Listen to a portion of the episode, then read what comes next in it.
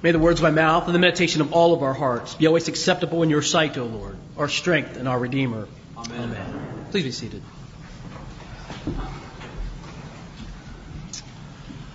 One of my children, I think it was my second son, Zachary, said to his brother one day when he was very young, You're not the boss of me.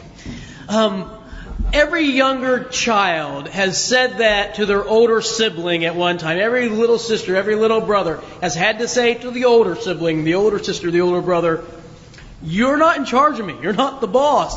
Abby and I love the way that Zachary said that. Uh, You're not the boss of me. Um, and we have forever kept that turn of phrase in our home. Um, I might say something like, um, Pass the salt. And my wife will coyly remind me that I'm not keeping very good manners, and she'll say to me, You're not the boss of me.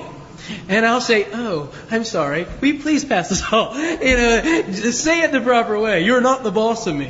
For thousands of years, the church has had a schedule of readings from the Bible to be read in churches on Sundays.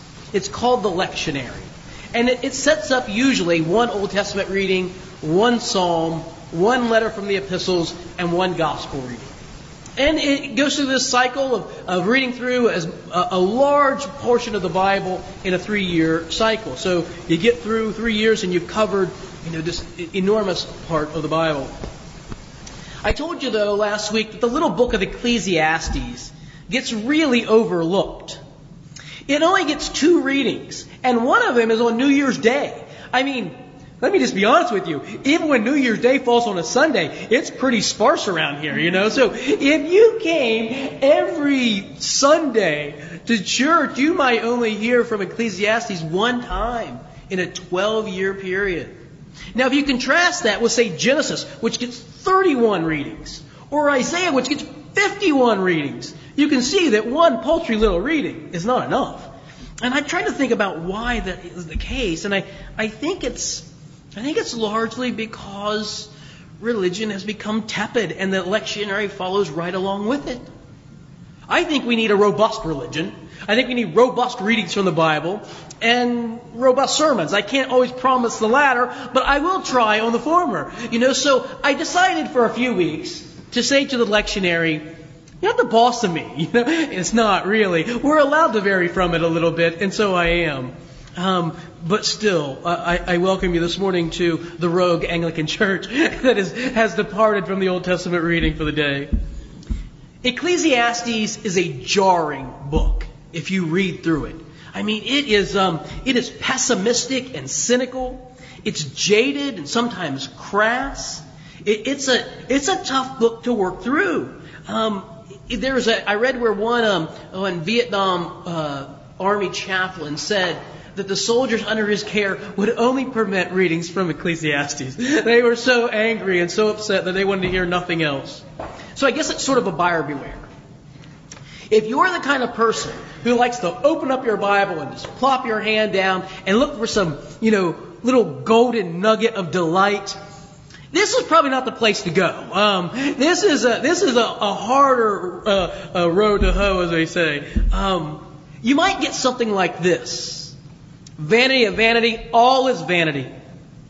Or emptiness of empty, everything is nothing. Here's a, chapter 7, verse 2. It is better to go to a home where there is mourning than to one where there is a party. Because the living should always remind themselves that death is waiting for us all. Oh my word. Or how about this one? When things are going well for you, be glad. And when trouble comes, just remember God sends both happiness and trouble. You never know what's going to happen next. Man, what a buzzkill, huh? I mean, this is uh, this is kind of difficult stuff. I think the point of the lectionary is to kind of get us into these hard places, to force us to read things we otherwise would skip. And so it, it, it is sort of, you know, had not done that with Ecclesiastes, and that's my my decision to to move us into this little book for a few weeks. The author of Ecclesiastes calls himself Kohelet. The preacher, sometimes translated. I told you I like the teacher. I think, I think that's probably a closer way to understand Kohelet. Um, he's, uh, he, he's the king, he tells us. And I said last week that I think you should imagine that the king of Jerusalem has called up the dean of the University of Jerusalem, the U of J, the home of the fighting Hebrews, and he's called him up and he said, come on, that was good stuff. He calls him up and he's like, you know, I want to do, I want to do a master's class on life. Last week I said life 101. I don't think so. I think it's, I think it's life 501. I think this is, this is for graduate students. This is, this is having understood all the things you get in, a, in an education. Now, what does it mean to live well? And he says, I'm going to do, the, the, the, king does, I'm going to do a master's class. I'll give you a, a, a lecture once a week. And what we have here are somebody's copious notes. They took good notes about these lectures and, and put them together for us in a book. In lecture one, um, I titled Why I Hate My Job. Kohelet tells us the problem with work. It's a theme he comes back to again and again and again. Lecture 2, chapter 4, verse 1. And I saw all the oppressions that are done under the sun. And behold, the tears of the oppressed. And they too had no one to comfort them. On the side of the oppressors was power, and there was none to comfort them.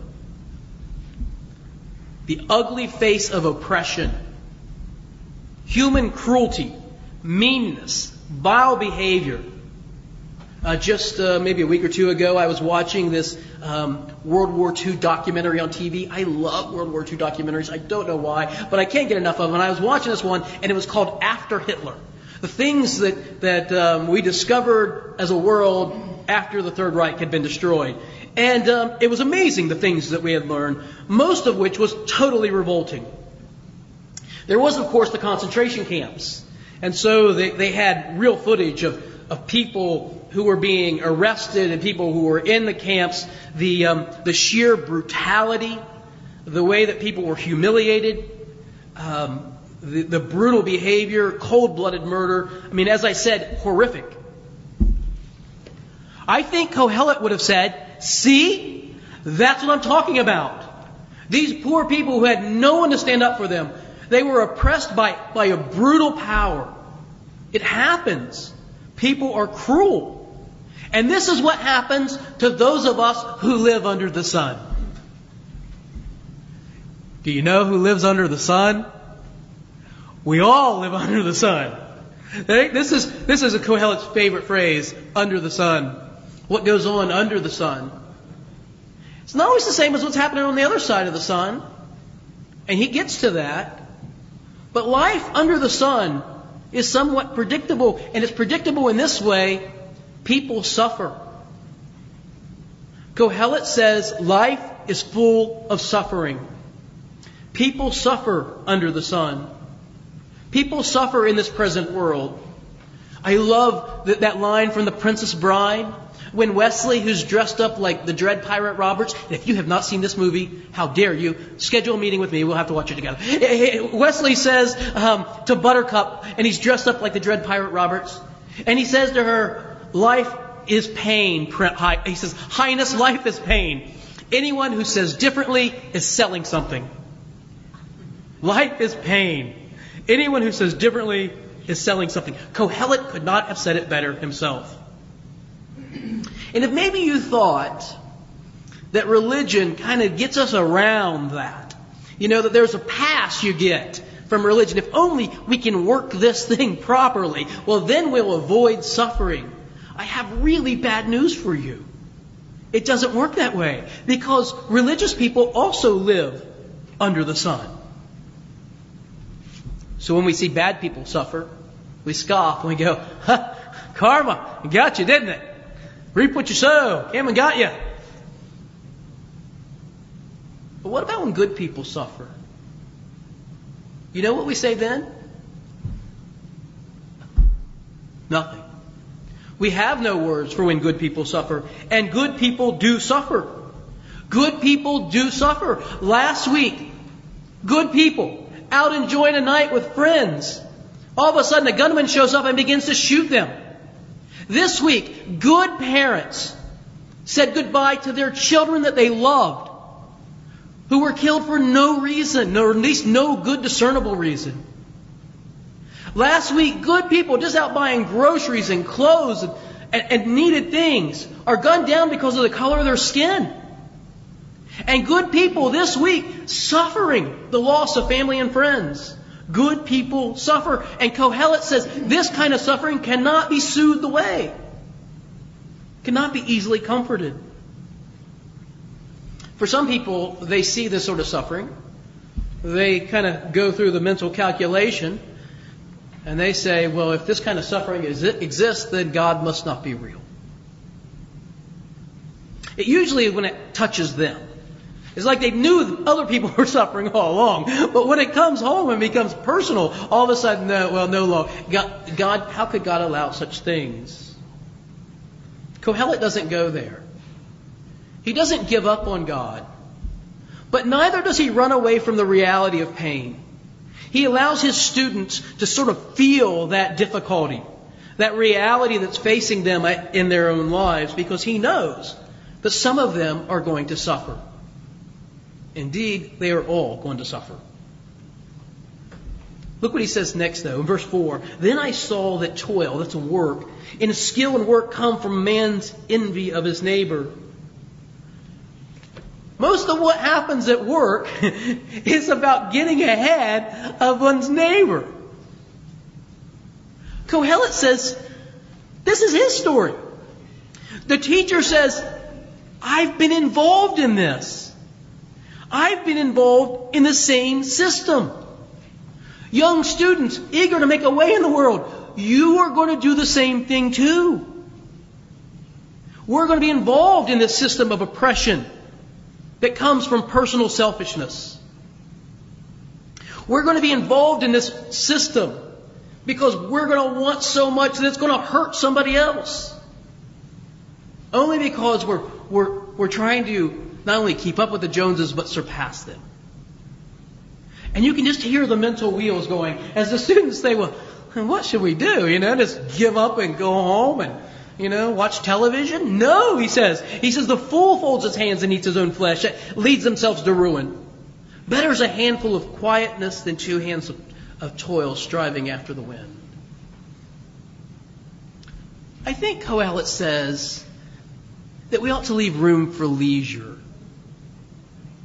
You know, the, the, Latin word for business is not leisure. it's the opposite way. You know, they're like, you're off duty. You know, you finally get off of what you're supposed to be doing. You know, I got time off from work. The, the, the ancients thought in exactly the opposite direction. The time that we had to work. And I think the lot comes out of a quality of spirit that happens with real leisure. We don't really do leisure. We occupy ourselves. I can hardly stand in line at the grocery store now without flipping through my telephone. You know, I, um, I, no boredom at all. I got to be doing something. That's not a real quality of spirit. When we have a real quality of spirit and leisure, it gives opportunity for friendship and for discussion and for thought and to do the opposite of oppressing. I think that Kohelet is saying that human cruelty, the oppression that comes out of, comes out of a, a, a kind of a constant need for more, for more stuff, for more money, for more things. And the underlying theme of this entire book of Ecclesiastes is it's amazing what happens with a little bit of humility. When we say to ourselves, you know, self, you're really going after all the wrong things or you're at least spending way too much time, an inordinate amount of time, on things that don't matter. A little bit of humility says, I've contributed to the problems in the world. I'm, I'm to blame for some of this. Not all of it, but for some of it. And so I got to thinking, what are we to do with all of this about suffering and, and how we should work and the need, he goes on, I didn't get to it, but, but for good relationships. I think we're to say, I think Kohelet would say, what are we to do about it? Well, first, nothing. There's nothing we can do about the Hitlers of the world. They came along long before, you know, the 1920s and 30s. There were a lot of Hitlers before Hitler. And there'll be a lot more after him. There's nothing we can do to stop personified evil from rising up in the world. But we can do everything to change a culture of hate and violence and oppression. We can do everything. We can do it by, by valuing friendship over faction, by valuing quality over quantity, by valuing relationships over selfishness. I know this is going to just be a difficult thought experiment for you all to try on, but I want you to do it. Imagine if our country had no political parties. There would be no party, would there? Hey, we know where's the fun in that, right? But just for a moment, think about it. Think about the way that the spirit of competition comes out of pride, the spirit of being better than, other than, different than. The more that one becomes tied to a party, the more they buy into the whole bag, right? You, you can't be part of one party without buying in every single identity issue. And then you become opposite of persons who have the other part. It's a wholesale bag, and it cannot not be divisive. It divides us. Um, the same thing goes uh, with, with all the, the sort of things we have in ideals, opinions about other matters. But what if we approach public policy, politics, from a leisurely standpoint? What if we got together as friends and talked in a leisurely way, or if you prefer, a leisurely way, over these matters, where we had humility and listened to one another. And if we couldn't at least be civil. But I think civility is the very minimum we should have. We should definitely be civil. But more than civil, we should be humble and allow another person's opinions to kind of dwell with us for a moment. You know, after all, perish the thought, you could be wrong. I could be wrong. Now, I'm preaching to you, but I'm really preaching to me on this matter.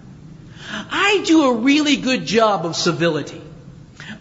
I'm a clergyman after all. I mean, if we can't put on a, a stone face, who can, right? So when I go to people's homes, um, it's funny. Can I walk out of one home and there's the New York Times laying on the table, and I walk into the next one and the Wall Street Journal is there. Okay, so I have to, by vocational definition, practice civility. but I don't do a very good job of practicing humility when it comes to thought. Say what you want, you're not changing my mind. You know? And I just let it go in one ear and out the other. Unless it's with my brother-in-law, and then I, I throw off civility too, and we go at it fisticuffs, you know. But we need to practice humility and civility. Second thing I think Kohelet would say would be to um, work to live. Don't live to work. Don't, don't pursue a life of stuff. Don't go after things. Um, you know, it's in our language though, isn't it? Our, our identity is wrapped up in, in our, our careers oftentimes. You get on a plane, you're sitting next to some guy you've never met. Hey, I'm Tom, or some lady you never met. Hi, I'm Mary. And I'm in, I live in Tuscaloosa and, and I'm in sales. What do you do? When somebody says, what do you do? You know what I always want to say? I like to ride my bicycle. Um, you know, uh, I, uh, I found these great trails the other day. In fact, we did. Mike and I found these really great trails. They would look at me like I had three heads, wouldn't they? What do you do? What's your job? That's the thing that's important. No, it's not. It's, it's not even the most interesting, you know, of the top three most interesting things. Um, what do you do? I'm not saying work shouldn't be important. I'm not saying we shouldn't find satisfaction. I'm not saying there's not a good place to be diligent and there's nothing wrong with making money. I'm not saying there's anything wrong with any of that. I'm saying we cannot allow that to be the priority. The last thing kind of ties into both of these, and that is this that we need a proper set of values. People matter more than things. Let me say that again. People matter more than things. In case you missed it the first few times. People matter more than things. And what are things? Houses and cars and jewelry and tools and lawnmowers and lawns and things. all the things that we surround ourselves with, none of them matter as much as the people that we are surrounded by. People matter more than things. I think Kohelet wants us to know the bad news and the good news. Here's the bad news. Pain is real and it's always going to be with us under the sun. This side of the sun, life is pain, Highness. I think he also wants us to know the good news. We can make life better. We can make life better for ourselves and we can make life better for other people. In the name of the Father, and the Son, and the Holy Spirit.